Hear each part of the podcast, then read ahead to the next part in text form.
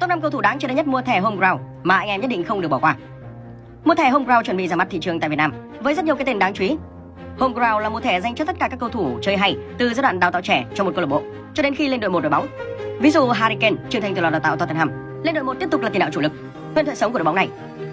Điều F4 sẽ liệt kê top 5 cầu thủ hứa hẹn sẽ được săn đón bậc nhất mua thẻ home ground chuẩn bị ra mắt tới đây. 5.